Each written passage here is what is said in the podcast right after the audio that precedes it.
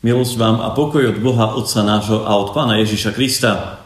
Poďme si prečítať Božie slovo pre dnešný deň, ktoré som vybral z listu Apoštola Pavla Efeským zo 4. kapitoly 26. verš. Hnevajte sa, ale nehrešte. Nech slnce nezapadá nad vašim hnevom. Amen. Milí diváci, zvládate to?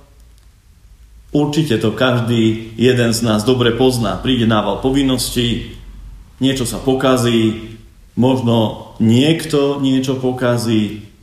Ako sa vtedy zachováme? A ako sa zachováme ako kresťania? Podľa vôle Pána Ježiša Krista. Keď chcete na svojom pozemku odstrániť nejaký starý strom, aby ste dostali pekný trávnik alebo miesto pre záhradku na sadenie, nestačí iba vziať pílu a odrezať ten strom, dať ho dole. Po ňom vám ešte aj tak ostane v zemi peň aj s koreňmi. Ak túžite po peknej rovnej ploche, musí ísť aj on von.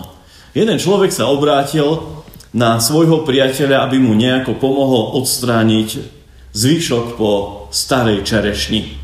Priateľ sa rozhodol dobrodružne použiť výbušninu.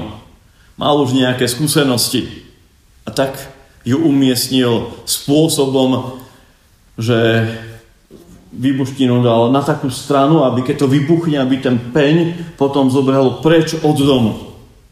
No a že tých skúseností nemal až tak veľa, svedčí fakt, že on zabudol na silu a orientovanie koreňov v zemi a keď nálož odpálil, niečo nevyšlo, z toho pňa sa stala raketa, Spočiatku ju zachytil nejaký skrytý koreň a ona ohromnou rýchlosťou urobila do strechy ohromnú, takmer metrovú dieru, polámala krovy, prerazila strop a peň skončil v obývačke pred čerstvo rozbitým televízorom.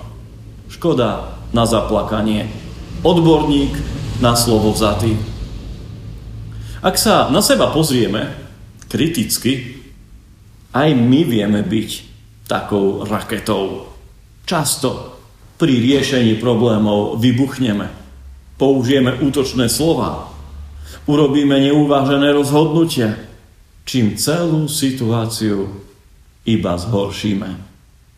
Chceme robiť dobro, ale namiesto toho zostáva spúšť. Nie sme jediní, ktorí máme problémy so svojím vnútorným hnevom. Stalo sa to aj ľuďom, ktorí sú opisovaní v Biblii, hoci sú známi biblickí hrdinovia, napríklad taký Mojžiš, pícha Izraela. To je, to, to je ten, ktorého pán Boh použil na to, aby vyviedol Boží ľud z egyptskej krajiny, z otroctva. A on, Mojžiš, bol skutočným hrdinom. Dokázal sa postaviť tvárou v tvár mocnému faraónovi. A to niekoľkokrát. Tento Mojžiš sa postavil aj na čelo svojho národa a vydal sa s ním smerom k púšti. Najprv však cez Červené more. Ale ani on nebol dokonalý. V čase, keď už boli ľudia na púšti unavení, stiažovali sa, že im bolo lepšie kedysi v tom Egypte, pri faraónovi, aj keď boli otroci, než teraz pod Mojžišovým vedením, keď e, nemajú pomaly čo jesť, nemajú čo piť a sú už veľmi, veľmi unavení. Tak on sa pre nich toľko obetoval. Niekoľkokrát dokonca svojimi príhovornými modlitbami zastavil Boží hnev na svoj nespokojný ľud. Rokoval s toľkými cudzími vládcami, aby ten národ mohol prejsť cez ich územie. A teraz sa mu Mojžišovi dostalo takéto nemilej odpovede od jeho vlastných Málo kto má takú hrubú kožu, že vydrží neprestajné útoky, ktoré sa dookola opakujú a stávajú sa zradou.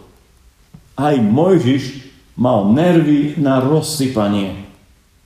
Tentokrát boli Izraelci na púšti nespokojní, pretože boli presvedčení, že v Kádeši, tam, kde boli práve utáborení, nie je dostatok vody pre všetkých.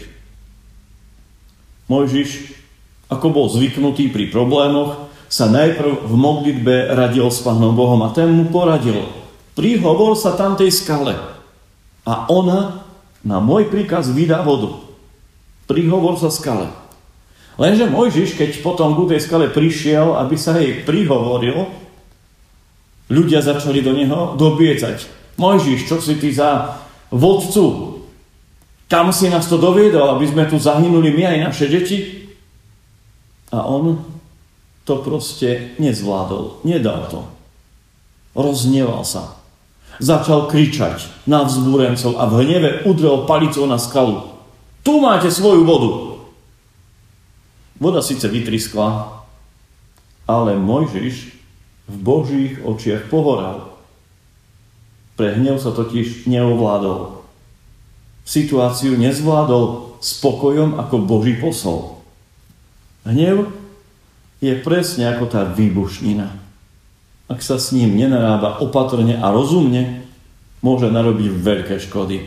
A poštol Pavel v liste Efeským O ňom hovorí síce ako o normálnej reakcii človeka, ale ak ju necháme pretiecť cez okraj hrnca, je zlá. Treba ju skoro krotiť, pretože jej malý plamienok, ak ho neuchránime, neusrážime, môže napáchať veľkú škodu.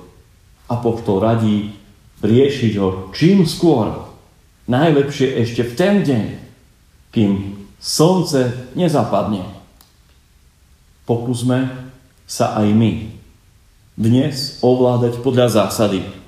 Ak musíš, no tak sa hnevaj, ale nedaj svojmu hnevu prerásť do hriechu. Poďme sa teraz modliť. Milý náš, Pane Bože, ďakujeme Ti za to, že si nás stvoril ako ľudí rozumní, ktorí vieme uvažovať v každej jednej situácii, ale priznávame sa, že niekedy zlyhávame v našom konaní, v našom rozhodovaní sa. A niekedy necháme ten hnev prerásť medze, aké by prerásť nemal. Prosíme, daj nám v tomto múdre rozmýšľanie. Vyuč nás v našom správaní aby sme sa nemuseli hanbiť potom, keď náš hnev vyprchá, keď sa ukľudní a pozrieme sa na to, ako sme danú situáciu riešili. Pomáhaj nám byť radšej pokojnými poslami Tvojho Evanielia v tomto svete. Sláva Bohu, Otcu i Synu, i Duchu Svetému, ako bola na počiatku, i teraz, i vždycky, i na veky vekov. Amen prúde tvojej rieky. Nádený smiem byť, často bol som sporný, nestúžim s tebou ísť. Rúže trhať chcel som, no terňa necítiť, vzácný poklad vlastniť, no cenu neplatiť. tvojej rieky sme ma žiť. Prúde tvojej lásky viem dušu položiť. Otca nevidím, oci cítim chvál. Prúde tvojej rieky ťa čakám rád. Prúde tvojej rieky nádený smiem byť. Často bol som sporný, Nestúžim s tebou ísť. Bránil som sa rana Márny viedol boj. Dnes teba, Pane, čakám V tebe pomoc mám. Prúde tvojej